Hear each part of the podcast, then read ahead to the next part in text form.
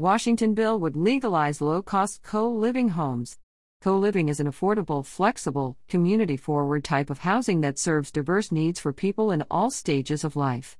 The remedy for Washington's dire housing shortage is more homes of all shapes and sizes. Co living homes, small apartments with shared kitchens, are a low cost housing option that most communities lack because local zoning laws make them illegal or otherwise impractical to build. A new Washington bill, HB 1998, aims to fix that by setting standards to legalize co living homes statewide. The potential affordability payoff is big. Rents in newly constructed, market rate co living homes in the Puget Sound region can be affordable to people earning as low as 50% of area median income, without any public subsidy. From 2014 to 2016 in Seattle, co living accounted for fully 1 in 11 of total new homes built, before the city's ill-advised raft of new restrictions all but killed off co-housing construction. We can learn a lot from that instance, and apply the lessons statewide in a way that's right for the variety of Washington communities. In this article, Sightline lays out what co-living homes are, and aren't. Their benefits of co-living homes for residents, local businesses, affordability, community building, and the environment. Why Washington doesn't see as many of these homes on the market as it historically enjoyed. The current obstacles to building more of this flexible, affordable housing option. Examples of the wildly variable restrictions on co-living homes from one city to another. A breakdown of legislation introduced for the 2024 session to unlock co-living homes for Washington, plus a comparison with co-living laws passed in Oregon last year. A back of the envelope calculation of how many co-living homes the Washington legislation could open up, and how we get it passed. What are co living homes?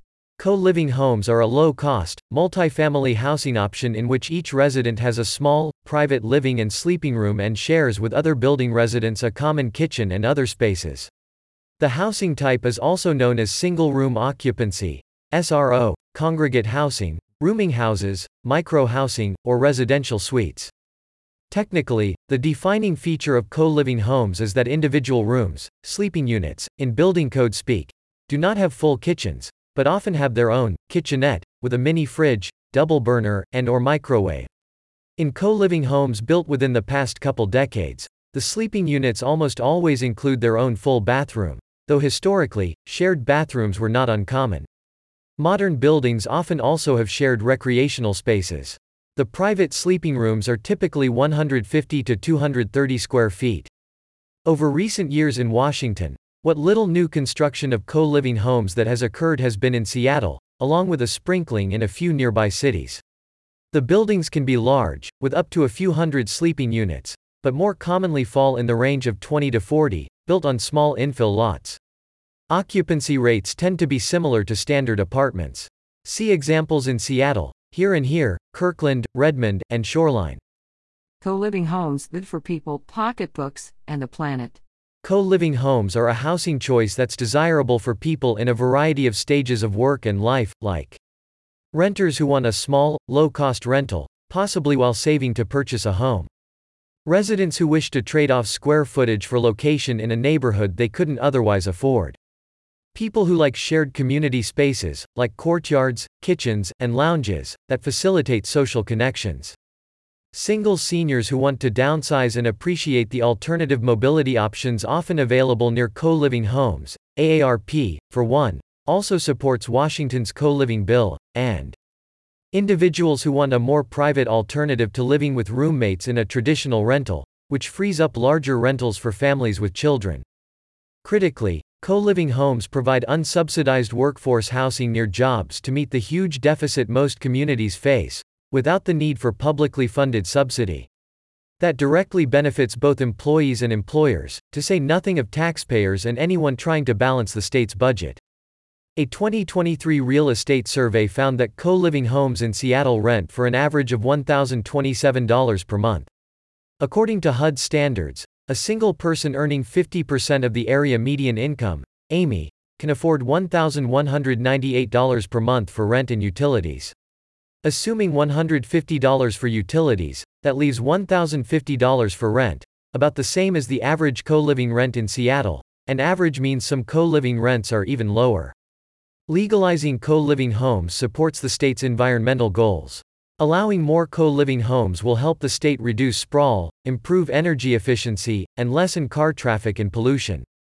This occurs when we create housing options for people who want to live conveniently and within walking and rolling distance to bustling community hubs, with plentiful transit, job opportunities, shops, and schools, rather than in car dependent areas on the urban fringe.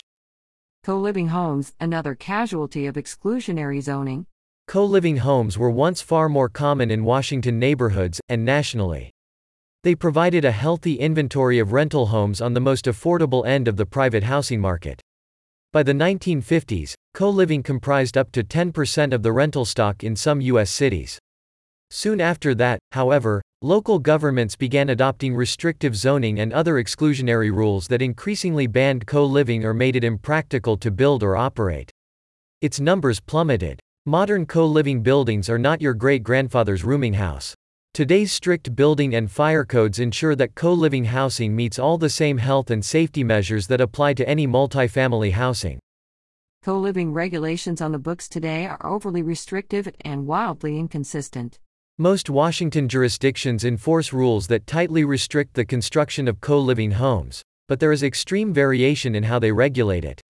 This inconsistency is in itself a strong justification for a bill that establishes statewide standards. The variation between localities makes the statewide context difficult to distill and best illustrated with actual examples of city codes. Terminology dwelling unit versus sleeping units. Before getting to examples, though, it's helpful to understand a key concept for the regulation of co living housing the distinction between dwelling units and sleeping units. The equivalent of a dwelling unit in co living buildings is the combination of several sleeping units and their common kitchen. It's analogous to how a house with multiple bedrooms is a single dwelling unit. A co living building might include a handful of dwelling units, each comprised of a group of sleeping units and their common kitchen. For some regulations that apply to co living homes, off street parking mandates and density caps in particular, it makes a big difference whether they are based on the number of dwelling units or on the number of sleeping units. Parking mandates stymie co living options. For typical parking requirements, a single detached house with four bedrooms counts as one dwelling unit. So a mandate of two spaces per dwelling unit means the house needs two parking spaces. Many local government codes, however, treat each co-living sleeping unit as if it were an entire dwelling unit. So in a building of co-living homes, four sleeping units along with their common kitchen would be required to have a whopping eight parking spaces. More consistent, not to mention fair, would be to hold co-living homes to standards that reflect their unique configuration, where a sleeping unit is only a partial dwelling unit. But worse, that amount of parking isn't just excessive for co-living residences' needs, it's also incompatible with typical co-living building designs, most likely rendering construction impossible. And even if all that parking could somehow be designed in, it would make the co-living homes much more expensive, adding costs for builders and for renters. Density restrictions also block co living homes. A similar line of argument applies to density caps, which can be a severe barrier to co living homes. Co-living sleeping units are small, and that's the main reason they can provide relatively inexpensive housing. But that smallness only translates to lower cost if you can put more co-living homes on a site than you can put standard apartments. For example, on a 10,000 square foot lot, a density cap of 40 dwelling units per acre allows for 9 apartments, regardless of their size or number of bedrooms. If that same cap applies to co-living homes, it limits a co-living building to that same 9 units, even though they might be only one-fourth the size of a standard apartment. The project no longer pencils, not to mention that a community forfeits a slew of much-needed homes. Solving the dwelling versus sleeping unit dilemma. The solution is to treat each sleeping unit as a fraction of a dwelling unit for the purposes of calculating requirements, whether that's parking spaces, density caps, or other regulations that could create barriers. Below are summaries of co-living regulations in 11 of Washington's larger cities, illustrating the tight restrictions in general, as well as the inconsistency among cities. Critically, most cities treat sleeping units the same as dwelling units in their parking and density rules. Bellevue permits rooming houses, but only on a strictly limited scale, a maximum of four sleeping units per lot, and only on a small fraction of its residential land, and it requires one parking space per sleeping unit. Everett permits micro housing, which by its definition is not the same thing as co living housing, because each unit is independent with its own kitchen. We could find no reference to true co living in Everett's code. Federal Way's Municipal Code does not include any definitions of co living housing that we could find. The closest it comes is group homes, but limits them to buildings with residents under the jurisdiction of the criminal justice system. Kent requires one parking space per sleeping unit for boarding houses, but does not refer to boarding houses anywhere else in its municipal code that we could find. It allows communal residences, but only up to three sleeping units per site. Renton permits congregate residences as a conditional use in just one of its multifamily zones, and mandates one parking space per sleeping unit. It also conditionally permits forms of group housing limited to supportive and assisted living. Seattle prohibits congregate residences in its neighborhood residential, residential small lot, and low-rise multifamily zones, plus in its two lowest-scale mixed-use zones. It permits them in mid-rise, high-rise, higher-scale mixed-use, and commercial zones, but only within designated urban villages and centers. In areas where parking mandates apply, Seattle requires one parking space per four sleeping units. Shoreline permits boarding houses in its residential zones but caps the number of rented rooms at two in lower density areas.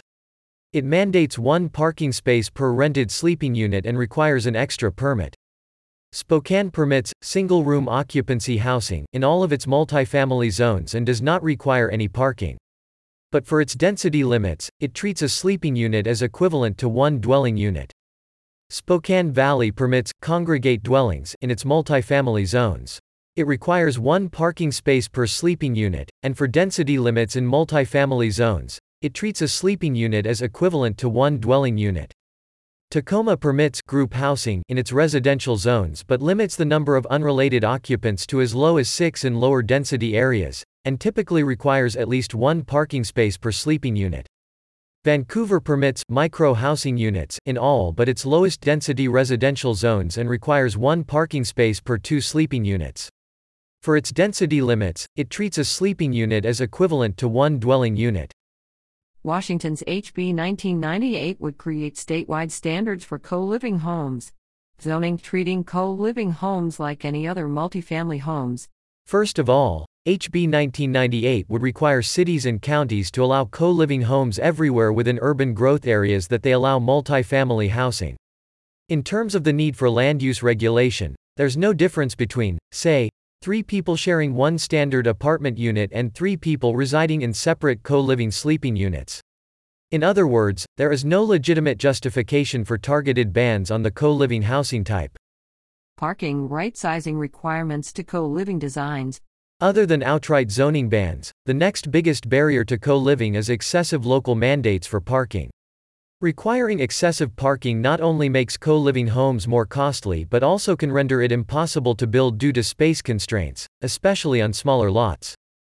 HB 1998 would prohibit parking mandates for sites within a half mile of a major transit stop, which includes bus stops with 15 minute service. Otherwise, it would cap parking mandates at one space per four sleeping units. Another way of saying that, for the purposes of calculating required parking based on the number dwelling units, four sleeping units would count as one dwelling unit. A 2014 survey of parking use in two co living buildings in Redmond found that residents used the on site parking at an average rate of 0.3 spaces per sleeping unit. The bill's proposed cap of 0.25 spaces per sleeping unit ensures that local rules don't force overbuilding of parking, while still giving builders flexibility to include more parking if they want to. Density caps, counting homes to match the co living form. As with parking, treating sleeping units the same as dwelling units to set density limits penalizes co living housing. To ensure density allowances sufficient to support typical co living buildings, the bill requires cities to count a sleeping unit in co living housing as no more than one quarter of a dwelling unit when applying density limits. Habitable space minimums, health and safety over arbitrary mandates. A less common but nonetheless serious barrier to co living is requiring an excessive minimum sleeping unit size. Most cities adopt the State Building Code, which sets a minimum habitable space of 70 square feet for co living sleeping units. And this number excludes parts of the unit like bathrooms and closets, so it's a smaller number than the total square footage that would be used to advertise the unit. To preclude this barrier, the bill prohibits local governments from requiring more habitable space than the current state standard. Other safeguards to open up more co living homes.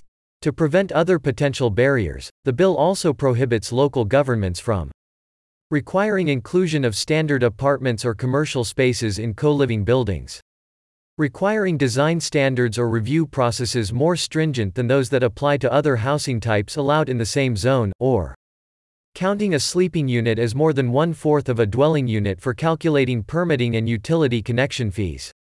Oregon passed a co living bill in 2023. To the best of our knowledge, Oregon is the only U.S. state that has passed, or even attempted to pass, co living housing legislation. The 2023 bill, HB 3395, included a provision legalizing co living homes on all residential lots in urban areas throughout the state. It uses the term single room occupancy, or SRO. A weakness in Oregon's bill is that it doesn't grant an extra density allowance based on sleeping units. But the bill didn't have to address parking at all because the state already prohibits parking mandates for homes 750 square feet or smaller.